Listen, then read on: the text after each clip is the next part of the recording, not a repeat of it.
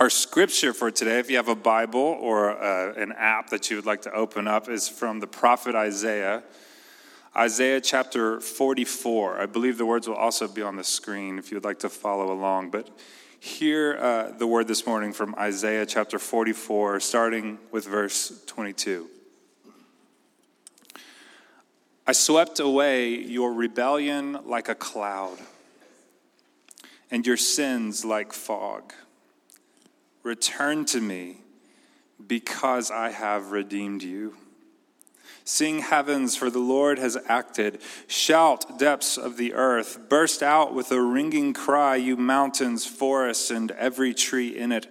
The Lord has redeemed Jacob and will glorify himself through Israel.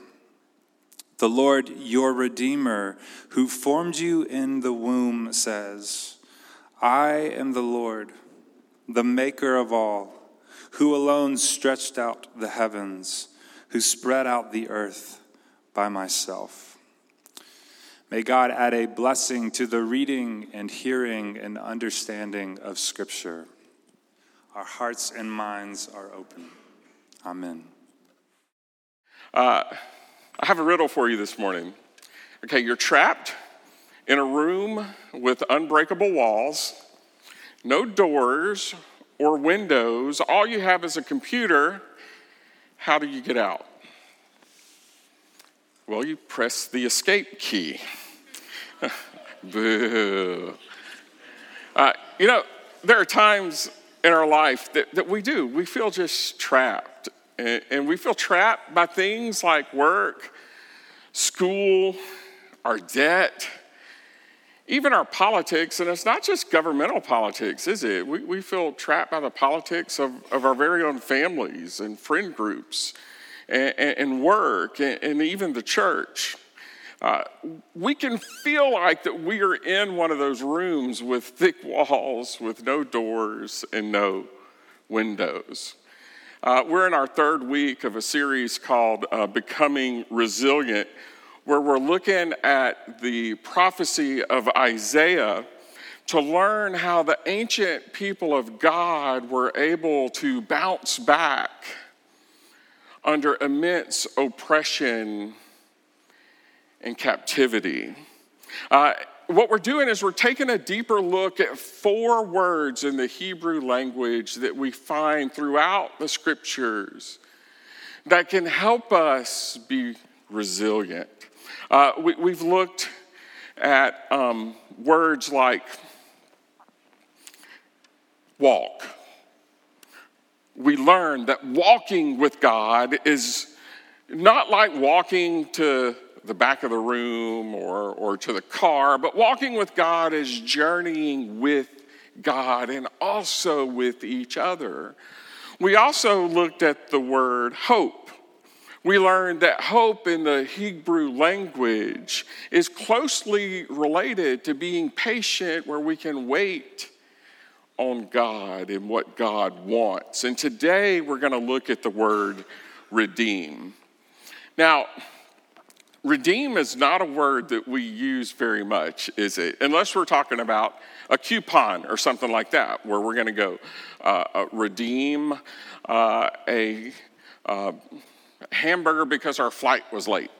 We're going to take a coupon and get something back.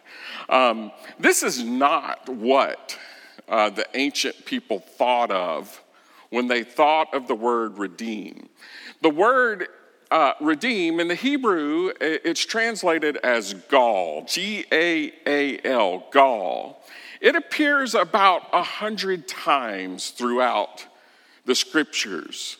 And for the ancient church, the word redeemed comes with significant life altering implications.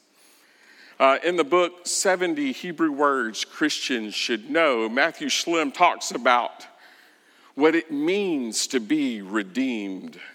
In the ancient world, if a person was not able to pay their debts, they would have to give up their land, their livelihood, their freedom, and much, much more. They could even lose their life. They would be trapped in this spiral of poverty and oppression. Uh, people in that time didn't have a great system for helping people who got into debt. But there was a practice in the Old Testament that's closely related to this theme of redemption. Um, a family member could come and purchase your debts for you. And that family member would be called a Gal, redeemer, a redeemer. Now, the likelihood of having a family member who is wealthy enough and willing to pay off all your debts, I can imagine, was fairly slim. Now, there's another concept in the Old Testament that is closely related to this idea, and it's called uh, uh, Jubilee. Now, this practice is a law that every seven years, farmers would stop cultivating their lands and they were required to set free all of their slaves.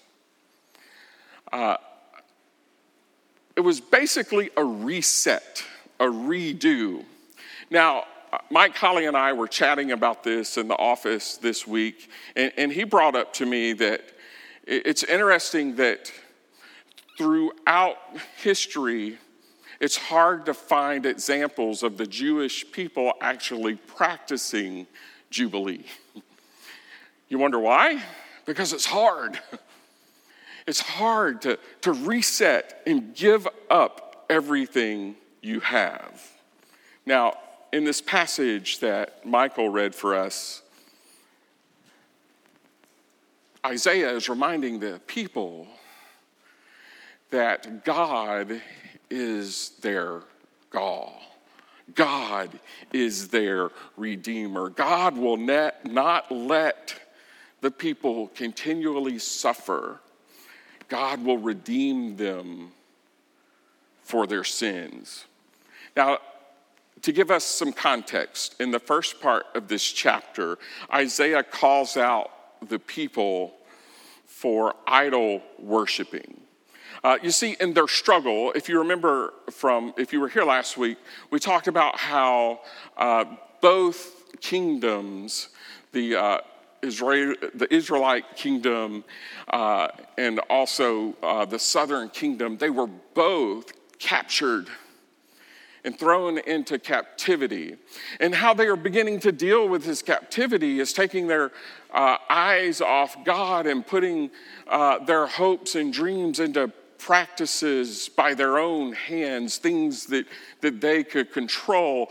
And Isaiah is saying, This is not enough. There's nothing that you can do that will surpass what God can do for you. Uh, in verse 22, uh, Isaiah says, I swept away your rebellions like a cloud and your sins like fog. Return to me because I have redeemed you. God's mercy is so big in this moment that he talks about it in the past tense, that it's already happened. And also, do you notice the order up there? It doesn't say, Return to me and I will redeem you. It says, Return to me because I have redeemed you. Because God is our Redeemer, we can become resilient. Isaiah is essentially saying that there's nothing that you can do to where God won't love you. God loves you, and there's nothing in the world you can do about that. And we can bounce back from things of this world because God is our Gal. God loves us unconditionally. However, don't we just continually do the things that just push us further and further away from God? Uh, I want to talk about what we can do to help bridge the gap between who we are and who God knows us to be, how we can be resilient and live in the freedom that God is our Redeemer. I want to do it this week by asking just three questions. Uh, the first question I want to ask is, is what keeps you from God? You see, Isaiah is trying to get the people to see that how they are living their life is keeping them from focusing on what really matters. Uh, and we got quite a bit of empathy for these folks, don't we? they've lost their land, they've lost their livelihood, they're living in captivity, they're poor and oppressed, they feel trapped as if the walls are closing in on them and there's absolutely no way out. And you know what? When we feel trapped, we do the same thing. We take our focus away from God and put our focus on idols, things that we can control, things that our own hands can build. You know, some will turn to substances. Uh, some will turn to, to uh, unhealthy relationships. And one of the best ways that I think we can begin to live in the hope that God is already our Redeemer is to figure out what those things are in our life that keep us from being with God. Now, there are many things that creep into our lives. Uh, here, here's some of the common ones in our, our culture today prosperity. That's a big one for our culture. Uh, we, we put our hopes in being prosperous, so we spend more time on the things that it takes to make more money so that we can get more stuff. Our image is something uh, that has become an idol for us today, right? Uh, we, we put so much time and energy into how we look to the outside world and, and with social media, that has just ramped up even more. Entertainment is a way that, that we put things in front of our relationship with God. We're obsessed with it. Did you realize the average person watches 141 hours of TV per month? That's 15 years of their life. Spend some time this week discovering what keeps you from God. I don't know what that is for you. You might not even know what that is for you. A good idea would be to find a trusted friend, somebody that you know will tell you the truth, and just ask them, say, hey, what are the things in my life that you think keep me from God? Uh, once we identify some of these things, then I think we can ask, ask the next question How can I come back to God? Man, coming back to God can be a really difficult thing. You know, in the United Methodist tradition, we don't re- rebaptize. You know, sometimes we get so far away from God that, that we think we have to be rebaptized in order to be welcomed back into God's family. The, the problem with that is, is baptism is a covenant. And a covenant can only be broken if both people break them. And God doesn't break the covenant. God is our gall, our Redeemer.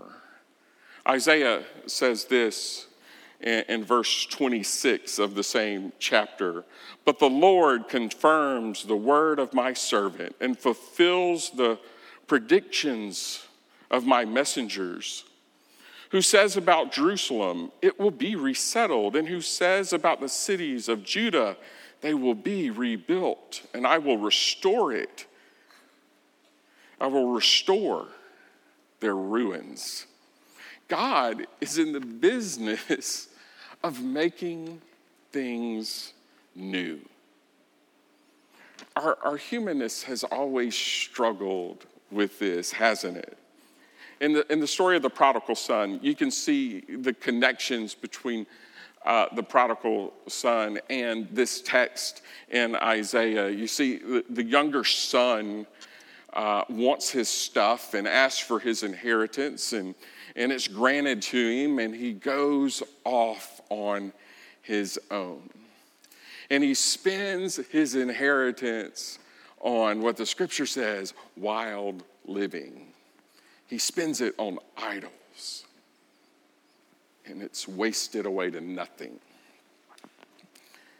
So he thinks to himself, man, even my father's servants have food, so I'm gonna go back and hopefully just be one of my father's servants. Well, he heads back and he doesn't even get through his speech before his father hugs him and puts uh, the best robe on his back and rings on his fingers and then shoes on his feet and then decides we're gonna have a party. In this story, the boy felt trapped. He was stuck in a situation where he could not get out.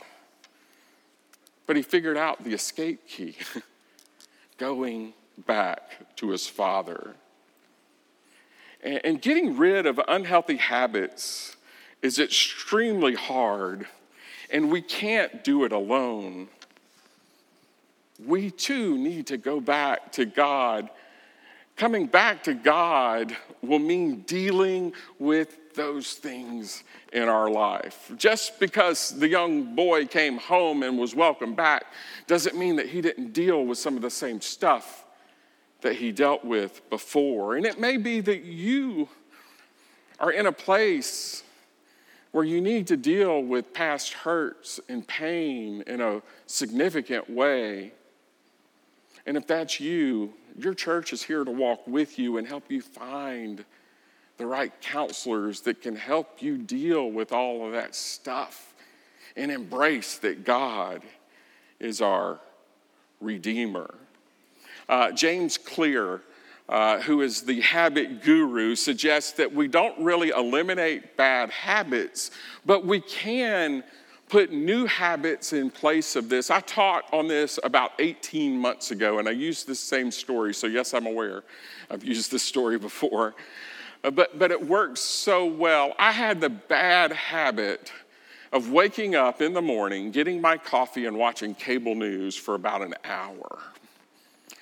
Uh, very bad habit. It would make me ornery all day long. Uh, I replaced it based on James Clear's advice in the book Atomic Habits. He calls it habit stacking. I kept the coffee and then replaced it with a devotional. I haven't watched a single cable news show in two years. Now, I do confess the devotional part has shifted a little bit, but yet I replaced that habit by stacking something more positive on top of it. Because God is our Redeemer, we can be resilient. God is there to embrace us God is there to put robes on our backs and rings on our fingers and shoes on our feet and say, We're going to have a party.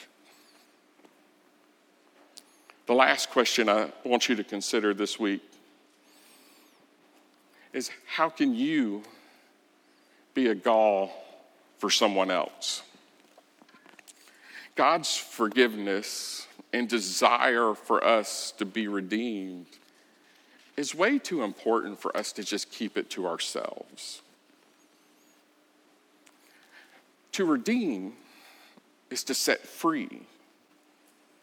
And what really matters to people is that they get a fresh start.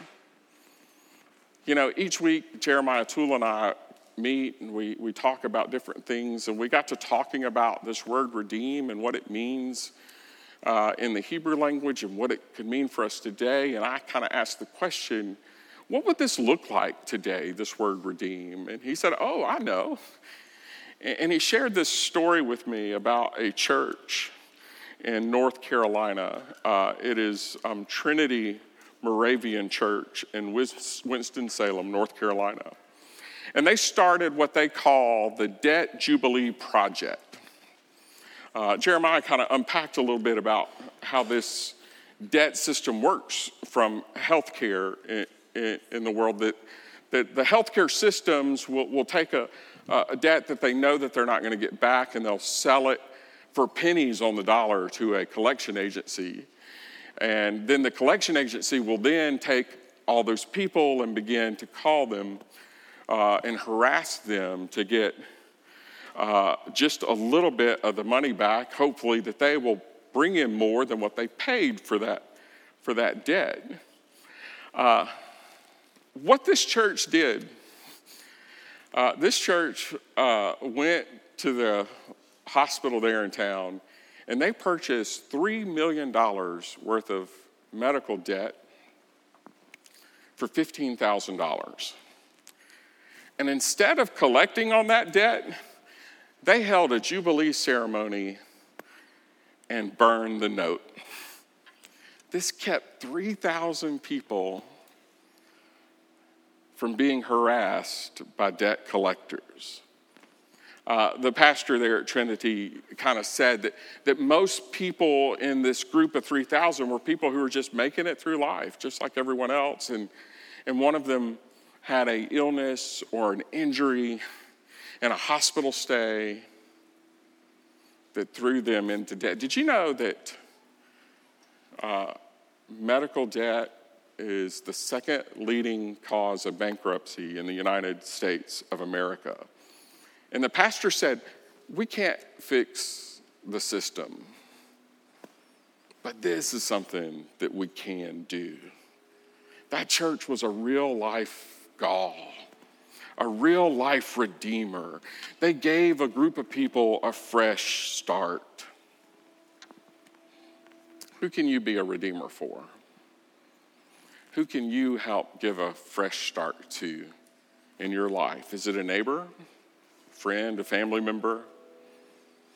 Maybe it's just a complete stranger. When we become resilient, we're able to focus on what really matters. Let's pray. Oh God, we thank you for being our Redeemer. Oh God, help us to come back to you not so that we'll be okay, but come back to you because you've already made it okay. Help us to grow into the people that you know that we can be so that we can go out and reach out to others. In Jesus' name, amen.